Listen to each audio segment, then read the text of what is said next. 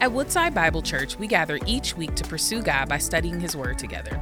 We live in a world full of information, literally at our fingertips. Among all the claims of truth in the world, it can be hard to separate fact from fiction. This is often the case when it comes to the Christian faith. Do we understand the truth of what we believe, and can we articulate it to others? In The Essentials: Why Truth Matters, we'll use the affirmations of the Apostles' Creed as a guide to teaching us the core doctrines of the Christian faith. Join us each week as we affirm the foundational truths of Christianity so we can stand on the bedrock of God's truth and share that good news with the world. All right, this morning, if you have a Bible or electronic device, I would encourage you to take it out and turn with me to the book of First Corinthians. We're going to be in First Corinthians chapter 15 this morning, so go ahead and turn there.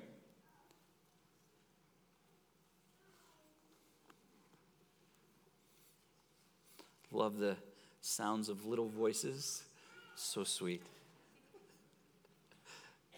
All right, I got a question for you this morning as you're turning there. Not really a question, but just more of a thought. Wouldn't it be great if you could go to the internet and trust everything that you read and see? Wouldn't that be great? Like if you could just I got this question. So you're like, Google, you're like search bar, you're like, I wonder, or you're going through social media and you're like, I just wish everything there we could trust. But that's not reality, right? I don't know how many times this past year that you go online and you're like, so-and-so, some celebrity has passed away, and then your heart for a moment, you're like, oh, I'm going to miss them. And then 30 minutes later, you're Googling some other thing and you find out that it's a hoax, that it's fake, the person's really alive, right? Has that ever happened to you? I know for me, in the last year, I've mourned Dolly Parton's death about 65 times. But this morning, I could tell you from the internet, she's alive and well, according to the internet. But wouldn't that be great? Right? But the challenge is we live in a world where we have a very difficult time, where we have to do work to discern between what's truth and what's false. Not everything out there is true. Right? There are people out there that go online or use social media to actually spread misinformation. Can you believe that? People actually do that. They know in their own mind that what they're saying is false, but they put it out there. Maybe because they want to get likes, or maybe because they want to get notoriety, whatever. I don't know. But I do know that this is the season in history that as believers, we can't sleepwalk through life.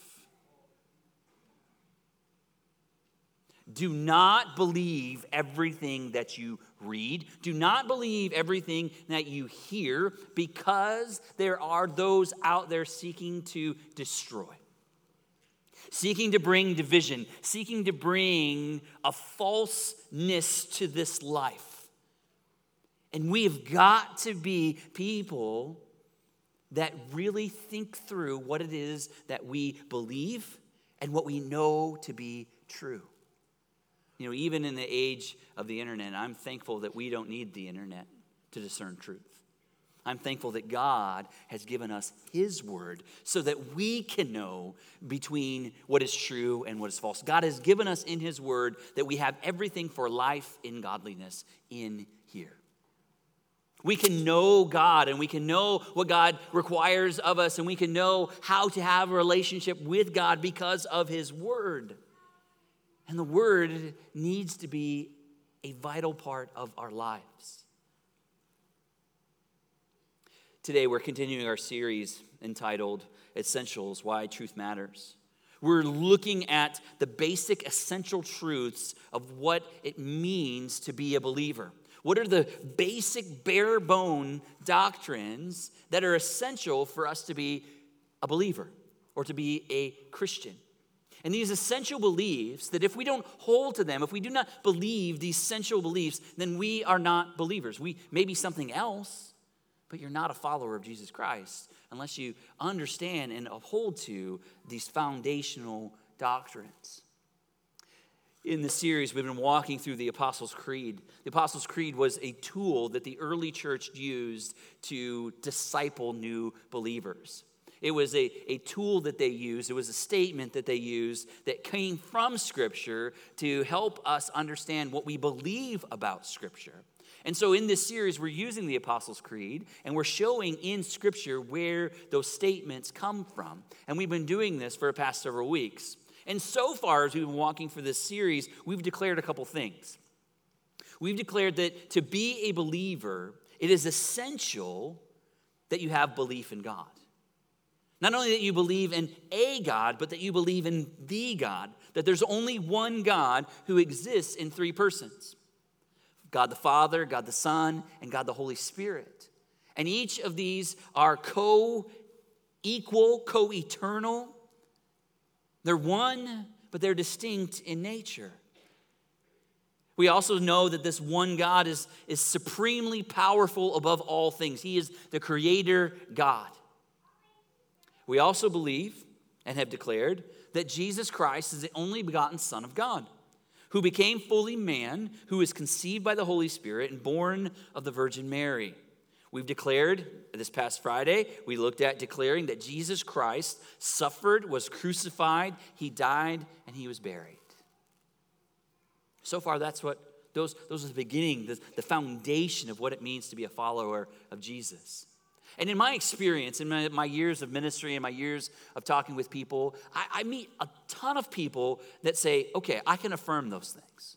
I believe that there's a God. I believe that you can't look at all of creation and say there's no creator. There are a lot of people that believe in God.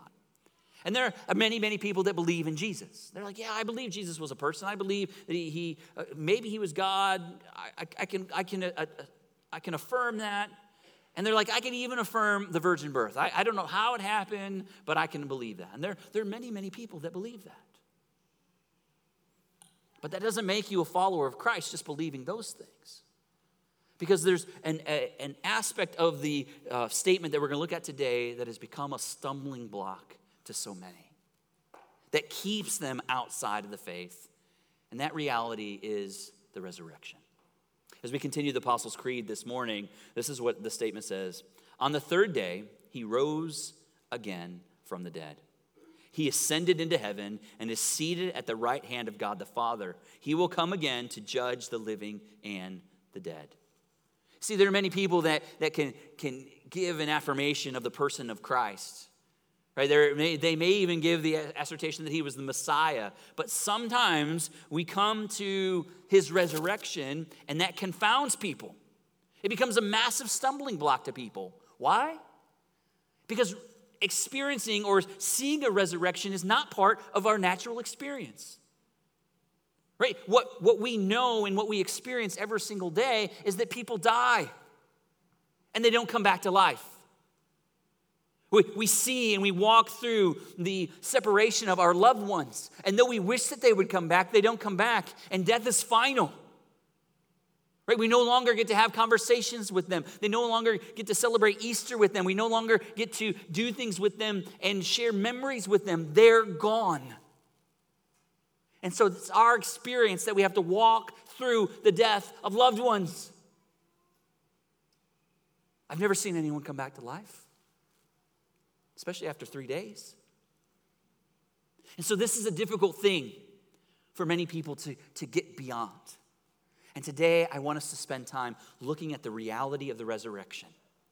As Paul comes to 1 Corinthians chapter 15, what Paul is doing in the passage today is there's this understanding that in the early church in Corinth, there was a group of people that were coming in that began to deny the resurrection, or began to question the reality of the resurrection. So Paul wants to set the record straight. He's like, guys, you need to understand like where the resurrection fits into God's plan of redemption. The resurrection was not just something that happened to a man in one place and time. It's not just the story of one man who died coming back to life. No, it was the beginning of a new era. A change in all things, a change in human history. This is a big deal. And so we go to chapter 15, and first we want to see that Paul makes it a big deal. In verse 3, Paul says, "For I delivered to you as of first importance what I also received, that Christ died for our sins in accordance with Scripture, that he was buried and that he was raised on the third day in accordance with the Scriptures. Right? Paul wants to make it emphatically clear that Christ died and he came back to life according to Scripture. And why? What he's saying that is that he's saying this was a promise from God. That God promised that this would happen, and that life, as his plan for redemption begins to unfold and continues to unfold, Christ had to die and he had to come back in order for true salvation and true life to be experienced. So we have the promises of God. Then Paul goes on and gives us the importance of the resurrection for our faith. Skip on down to verse 14. He says, if Christ has not been raised, then our preaching is in vain and your faith is in vain. We are even found to be misrepresenting God because we testified about God that he raised Christ, whom he did not raise, if it is true that the dead are not raised. For if the dead are not raised, not even Christ has been raised. And if Christ has not been raised, your faith is futile and you are still in your sins. If Christ has not been raised, then you and I are wasting our time right now. We should go do something different. We should be out fishing, or we should be out eating, or we should do anything else than be here if Christ has not been raised. But if Christ has not been raised, you also have no hope because you're still stuck in your sins. We're still slaves to this dying body. We're still stuck in this world of death. But Christ promised. Or God promised. And God is a promise maker, and God is a promise keeper. He's never, ever failed. But maybe God's promises aren't enough for you. Right? Paul understands that. He says, hey, guess what, guys? God did promise this, and if that's not enough for you, like, look to the eyewitnesses. Right? Look in verse 5 through 8. He says, and that he appeared to Cephas, then to the 12. Then he appeared to more than 500 brothers at one time, most of whom are still alive, though some have fallen asleep. Then he appeared to James, then to all the apostles. Last of all, as to one untimely born, he also appeared to me. Now what Paul is saying here, he's like, hey guys, you got to believe. If you don't trust God's promises from his word, trust the eyewitnesses of people. Like when Jesus came back, he didn't come back in obscurity. No, Jesus was born in obscurity, but when he came back to life, he let everyone know. Specifically, he needed to allow his disciples to know that he was alive because they were going to be bearers of this message. And he wanted to make sure that they knew that they weren't going to give their lives for a lie. And so the book of Acts starts off and it says that Jesus appeared, but then he was with his disciples for 40 days and gave them many convincing proofs of his resurrection. Jesus did not resurrect his spirit. Jesus was not a figment of their imagination. Jesus came back in bodily form, and in John, at the end of John, when Jesus reinstates John, it says that he sat down and he ate fish with them. Spirits don't eat fish, right? It's got no place for it to go. Right? Jesus was in bodily form. Jesus came back. You could touch him. You could hug him. You could hold him. You could have a conversation with him because he was alive. So the eyewitnesses give account to this. The resurrection happened. Or maybe that's not enough for you. Maybe you're like, yeah, I don't know. Like in this world, it's just disinformation. How can we trust anybody? I'm like, trust the word of God. But maybe that's not enough for you. Maybe the biblical evidence or the eyewitnesses aren't enough. Well, maybe, let's go outside the Bible. Just for a moment, and I know that's dangerous territory because we are Woodside Bible Church. The Bible is our middle name, and we care about the Bible. But just for a moment, we know the Bible reveals Jesus and tells us about the resurrection, but let's just go outside of that for a moment. You see, there was a Jewish historian named Flavius Josephus. He was born in Jerusalem 4 years after the crucifixion of Jesus. His life's work was to chronicleize Jewish history. So he gave his life over to this work. And so in one of his works called The Jewish Antiquities, his aim was to reveal or unveil Hebrew history from the time of creation to the start of the Great War with Rome in 66 AD. So that's what he set out to do. Chronicalizing, apart from Scripture, chronicalize the history of God's people. And he does. So he's a source outside of the Bible. And what's interesting about his life is that because of his life, he lived in close proximity to the life of Jesus. There were many still alive that could help him piece together the actual events that happened with Jesus' life. I wanted to read to you what he wrote. Now, this is a translation from his original, but this is what he writes. He says, "At this time, there was a wise man called Jesus, and his conduct was good. And he was known to be virtuous. Many people among the Jews and the other nations became his disciples. Pilate condemned him to be crucified and to die. But those who had become his disciples did not abandon his discipleship. They reported that he had appeared to them 3 days after his crucifixion and that he was alive. Accordingly, he was perhaps the Messiah, concerning whom the prophets have reported wonders. And this tribe of the Christians, so named after him, has not disappeared to this day." A historian, a non-believing historian, does not deny the resurrection. As he's doing the work of trying to recount the story, he even goes so far as to say, hey, this guy might have even been the Messiah. This is a Jewish guy. Right, that was brought up in the ways of Judaism, and he knew that the Messiah was to come, and right now he's not refuting the fact that Jesus wasn't the Messiah. But then he's giving credence to the fact that his disciples saw it and saw him alive. There's biblical and historical proof that Jesus resurrected from the dead. You're like, okay, Pastor, that's great. So what's the big deal? Or so what, he resurrected from the dead. My question to you is, really? Okay. Maybe you need some help. So what we're going to do over the next few minutes is I'm going to give you 3 reasons why the victory of Jesus over death changed everything. Like, why is it so important? Why does the resurrection of Jesus change time and human history? And I pray that just for a moment you listen intently.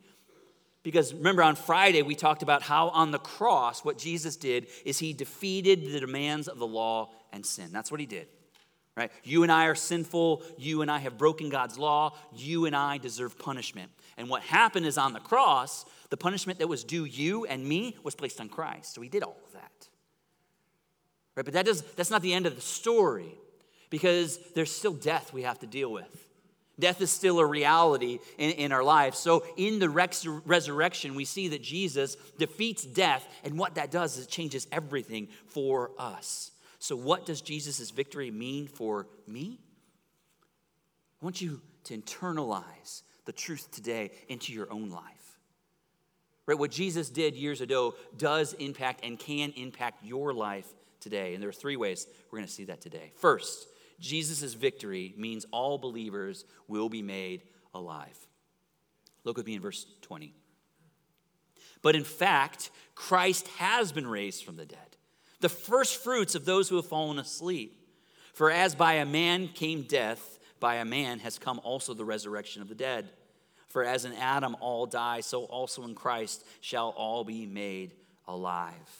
Again, Paul is continuing to press in to highlight the reality of the resurrection, that Jesus Christ has been raised from the dead, and his resurrection from the dead is a deposit or a security for those who are in Christ, that we too can be made alive.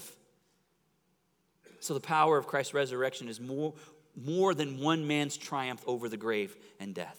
At the heart of the resurrection is the idea of this first fruits, that his resurrection is the first fruits of those who have fallen asleep. Now let me explain that just for a moment. Paul is kind of going back to using an analogy of the Old Testament practice. In the Old Testament, we see this, the gift of the first fruits was this: when the harvest came in, those that were followers of God would take the very first portion of the harvest, their first fruit, and they would come before God and they would give that to the Lord as an offering, knowing that the first fruit was the beginning of a greater harvest. Right? It was the beginning of opening the doors for something greater to come, because the first fruit was just a small portion. And Jesus' resurrection, what he's saying here is Jesus' resurrection from the dead was the beginning of something greater, specifically to those that have fallen asleep. Now, Paul is referring to those that have died, those that have experienced death, those that will experience death. Christ's coming and his resurrection is the first fruit. It's the opening of the door of this greater blessing, this new life that is possible. It is an amazing thing. It's the first thing. That in order for man to truly experience life, Jesus had to rise from the dead. So not only was Jesus' resurrection providing the promise that we would be made alive, Jesus in his resurrection fixes what was broken through Adam. Remember back in the garden, we see that God had given Adam and Eve like all kinds of freedom. Like, you care for the garden, you care for one another, but just don't eat of this fruit. And guess what they did? They willfully chose to disobey God, and they thought they were doing right in their own minds, so they ate of the fruit. And what that did is it caused fellowship with God to be broken. Heaven and earth were split. For before that, man had perfect fellowship with God. The Bible even tells that Adam and Eve walked in the cool of the day with God. Imagine that. And when sin entered in the world, that was broken. And one of the results of that was death. Death became a reality. Death came into being through the disobedience of man. And death, from that moment on, has been a curse that you and I have lived with. We will all die. No matter how good you are, no matter how much money you have, you can't put off your day of death. There is a time on the calendar of history where you will cease to exist. And no one can cheat that. And that's because we have the curse of Adam. But just as everything was broken through one man, now we see through one man and his work of obedience, his work of righteousness, his work of sacrifice, through him, now we can be made alive for those of us that are in Christ. Christ has done the mighty work of setting us free. He gives us the experience of true life. Now let me explain to you the difference between death in Adam and life in Christ. I'm going to use an agricultural analogy. Let's say for a moment you go to the store and you pick up a pack of seeds. Let's say you pick up a pack of tomato seeds. Now, you take out one of those seeds, and it's small and all of that, and let's say you just put it on a shelf at your house. What's going to happen to that seed? Well, eventually it's going to dry up, and then it's going to become dust. Right? That's an example of what life is like under the curse of Adam. We don't really ever actually really experience life. All we're doing is dying, right? It may take 80 years for us to die. It may take 2 years for us to die. It's a different amount of time, but we're like that seed that has no life. But you take that same seed and you put that seed in something else. You trust that seed into something else. You put it into some soil. You water it and you expose it to the sun, and guess what's going to happen? That tomato bush is going to grow, and it's going to produce tomatoes and tomatoes and tomatoes. You're going to have so many tomatoes, and if you care for it well, that tomato bush is going to take over your whole yard, because what's going to happen in the fall is the tomatoes are going to drop, and then they're going to decompose, and they're going to be in the soil too, and they're going to grow, and eventually your whole backyard will be full of tomatoes. See the difference? And in a similar way, life in Christ. If you are not in Christ, you are not experiencing life. You're experiencing death. And we know this the older we get. Right? As you've been sitting for a while, you stand up. What does your body begin to do? Oh, it's the groan of death. Sorry. You're not getting younger. right? Our body's like, oh, I need something. What those groans are for is someone to come and save you. Your body's decaying. So you're not experiencing life. But according to this passage, Christ's resurrection provides an opportunity for those that are in Christ to experience life. Now, you may say to yourself, wait a minute, how do I get in on this? How do I get in Christ? How do I do that? How do I go from the shelf to being put into the soil so that I can have life? Well, I'm going to tell you. It begins with this. First, you must understand and acknowledge the fact that you are a sinner. You have to acknowledge in your heart and in your mind that you're a rebel against God and that you have the potential for real evil inside. No matter how good you are, you have the potential. No matter how moral you are. Like, take account of your thoughts this week. How good of a person are you really? Right? If we could somehow take all of your thoughts and all of your feelings and display them on the screen today from just this past week, how would you do? Right? Probably not very good, right? So first you have to acknowledge you're not good. You have to acknowledge that. And when we do this, what we understand is we begin life, we begin on this path towards death and destruction. So when we're on this path towards death and destruction, now you know that you're not good, and so you have to acknowledge that. That's the start. But then what you do after you acknowledge that is you repent of that. That means you turn. Instead of looking to yourself as the source of hope and the source of life, you turn to Jesus. And your eyes gaze upon him, and you see him for his work and what he's done. For on the cross, he took your punishment and your penalty. He did all the work. So your eyes turn from yourself, and you turn to him. And then when you look to him, you confess. Say, Lord, I'm sinful, but I trust in your work on the cross. We come to him as Savior and Lord. Now, it's got to be both of those. It's got to be both of those together. You can't just come to Jesus and say, I want you to save me from my sin. Right? What it means to not only come to him is acknowledge that you're a sinner, but he comes in and saves you. But when you come to him, you have to give over control of your life. You have to say, okay, Lord, I made a mess. Everything I touch, is total ruin. So let me come to you. I want to give you my life. So no longer my will be done, but your will be done. That's the same thing that Jesus did in the garden. Right? Jesus said, Lord, let this cup pass from me if it's possible, but if not, not my will, but yours. And it's this place of surrender.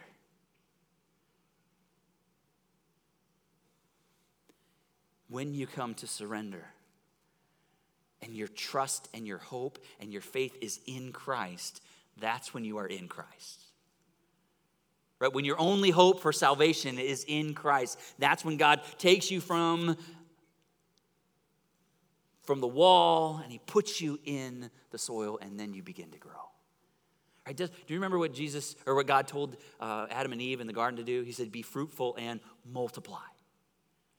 Right? We're supposed to live and we're supposed to have life, but it's only found in Christ. So today, if you're here and you've never come to trust in Jesus as your Lord and Savior, you can do that today. Or maybe you're here and you'd like to talk to someone about that. If you've got a bulletin, what I encourage you to do is take off that tear-off sheet, write your name on it, and then check the box that says, I want to talk to someone about being saved, and put it in the collection boxes on the back or give it to someone at the Welcome Center, and someone will be in touch with you this week so that you can know. And you can have life. But quickly, let's look at the two other victories, the two other blessings that come as the beginning of the resurrection. At the moment of resurrection, two other great things began to be put into motion. The second is Jesus' victory means all enemies will be defeated. Look at me in verse 23. But each in his own order, Christ the first fruits, then as his coming, those who belong to Christ. Then comes the end, when he delivers the kingdom of God the Father, after destroying every rule, every authority and power, for he must reign until he has put all his enemies under his feet. The last enemy to be destroyed is death. So what are the enemies that need to be destroyed? Well, if we look at the world we live in today, there are enemies that are the things that keep us from knowing God. Those things have to be defeated. And the three things that we see most, according to Scripture, is Satan, sin, and death. Those are the things that have to be defeated in order for us to be made right with God. Jesus has to defeat these enemies. Jesus must defeat them in order for the kingdom of God to reign forever. And he gives us a timetable of this defeat. This happens in two stages. The first stage in verse 23, each in his own time, was what we celebrate today. It was the beginning point of death coming to death, of Jesus defeating death for himself. But in that, he not only defeated death for himself, but opened the doorway for anyone who believes in him to also defeat death. But then he talks about his second coming. For we know that Jesus is coming again. And when he comes, in the end, at that time, everything was going to be defeated.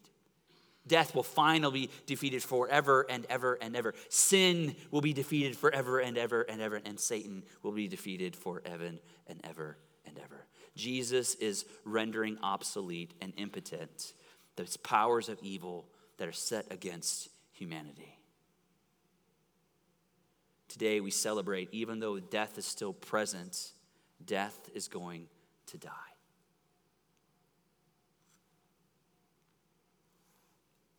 Sin, death, and Satan reign, and we see the effects. We live in the effects of this dead, decaying world. We struggle with cancer. We walk through addictions. We walk through life hurts. We get angry. We get depressed. We get anxious. We live in the terrible consequences of sin. But those who are in Christ, we have the blessing of knowing that God is at work through Christ in defeating these enemies that are before us. But he doesn't do it instantaneously, right? There's purpose in suffering. For in suffering, we know that God promises that he is with us and walk with us through seasons of suffering. You know, I've always found that it interesting that when you walk through suffering, it's easier to walk through suffering when you know the outcome. Right, like right now, I can go back and relive the Lions season from this last year. Right, I can walk again for the first 7 weeks of the season and know the Lions are 1-6, and you know what? I'm like, you know what? That hurts, but you know what? It's going to be okay because I know it's coming. I can even sit through Thanksgiving dinner again and watch them lose on Thanksgiving Day yet again. And not be defeated. Why? Because I know what happens. I know they end up 9-8, and I know they beat the Packers 2 times, and they keep the Packers from going to the playoffs. Amen? I know it. So I can go back, and I'm like, it's no big deal, I know. And though they haven't yet won the Super Bowl, which that's coming. Maybe this is the year, maybe. Right, Darrell? Yeah, you know. Yeah, and maybe this is the year. I don't know. But it's easy to go through suffering when we know the outcome. And that's what Jesus is showing us. He is at work defeating everything. Everything that stands in your way of knowing God is coming to an end. The problem is that sometimes the giants that we face in our lives, we pick up the sword and we're like, I got to defeat these giants. And right now in your life, you're tired. You're worn out because you've been trying to defeat the giants yourself. And what God has promised us through Christ is he tells us, put the sword down. Stop fighting. Surrender. Trust. Trust that God is fighting your battles for you, that Jesus is on the throne. But Jesus is also working to put to death, sin, shame, all of those things. He is putting it to an end. And even in your life today, the power of the resurrection says that God is near to you. He knows you, and he knows your pain, and he's at work. Lastly, Jesus' victory means that all things will be reconciled to God the Father. Look with me in verse 27. For God has put all things in subjection under his feet. But when it says all things are put in subjection, it is plain that he is expected who put all things in subjection under him. When all things are subjected to him, then the Son himself will also be subjected to him who put all things in subjection under him, that God may be all in all. I don't have time to fully explain this passage, but what Paul is getting to is when Christ resurrected, he opened the door for a greater blessing for heaven and earth to be reconciled. That's what he did. That which was broken in Adam, that which was broken in sin because of sin, has the opportunity to be reconciled. It can happen, and it is happening, and Jesus is in the process of doing that. That's why Jesus told us to pray. He says, pray, your kingdom come, your will be done on earth as it is in heaven. Right? That's the prayer, is that we want what's happening in heaven here, because that's what we really need. Like, if I were to ask you today, like, what do you really need? What's the need of your heart? Some of you might say, I need money. I need better finances. Some of you are like, man, I need a new marriage. I need new kids. God, can you give me different kids? Like, then I'll be happy. Like, some of your parents are like, amen. Maybe you're here and you're like, I need a better job. I need a bigger house. I need a faster car. And when I get those things, then I'll be happy. And I want you to know that all of those things give false promises. All of those things are fading. None of those things are eternal. Nothing in this life is eternal. And so if we're giving ourselves over to these false hopes, no wonder we sit around all depressed and anxious. Right? Because we're trusting in the wrong thing. Trusting in things that can't give. You know what your greatest need is? Your greatest need is peace with God. That's your greatest need. The God of the universe, whom you are accountable to. Right now, apart from Christ, you stand as an enemy of God. But Christ has come to bridge the gap between a holy God and sinful man. And so your greatest need is reconciliation between the Father, and that's exactly what Jesus is in the process of doing. Not only reconciliation with the Father. Through Christ, we can call him Abba, Father, and he calls us and adopts us as sons and daughters. But he also promises reconciliation in our life currently. Right? He has the power because of the resurrection. He can take things that are broken and mend them. Reconciliation can happen because it's a work of Christ. Jesus is working to reconcile all things. That means that in Christ, your past can be reconciled. That means in Christ, your marriage that's on the brink can be reconciled. That means that in Christ, any divisions or any difficulties you have in human relationships that cause pain in your life, God has the power in Christ to reconcile them. But what we must do is surrender it. Instead of trying to fix everything and try to fix everyone, bring everything and everyone to Christ at his feet. For he is a reconciling God. So today, as we get ready to end our time together through worship, I want to give you this opportunity. I don't know how the Spirit has been stirring in your heart, but the stirring that you feel in your heart is not to be denied. No, don't just say, oh, okay, that's for someone else for another time, or I'll deal with this another time, another day. No, be sensitive to the moving of the Spirit today, because the power that is in the resurrection is for us to experience life.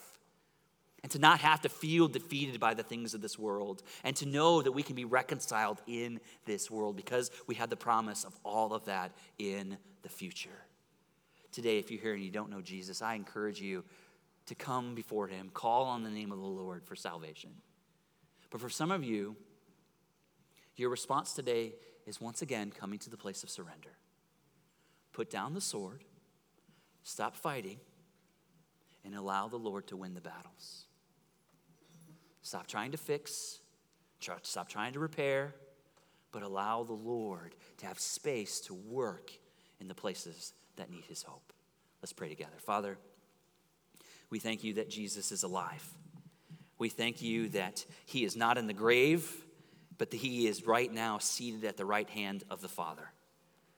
We thank you, Father, that you have done all the work and you are doing the work to save us and to put to death death and to fix all that which is broken. So, Father, I pray you continue that work. Father, I pray that you help us respond today however you want us to. However you've been stirring in our hearts, may we respond. Give us voices of worship, for you are worthy. In Jesus' name we pray, amen.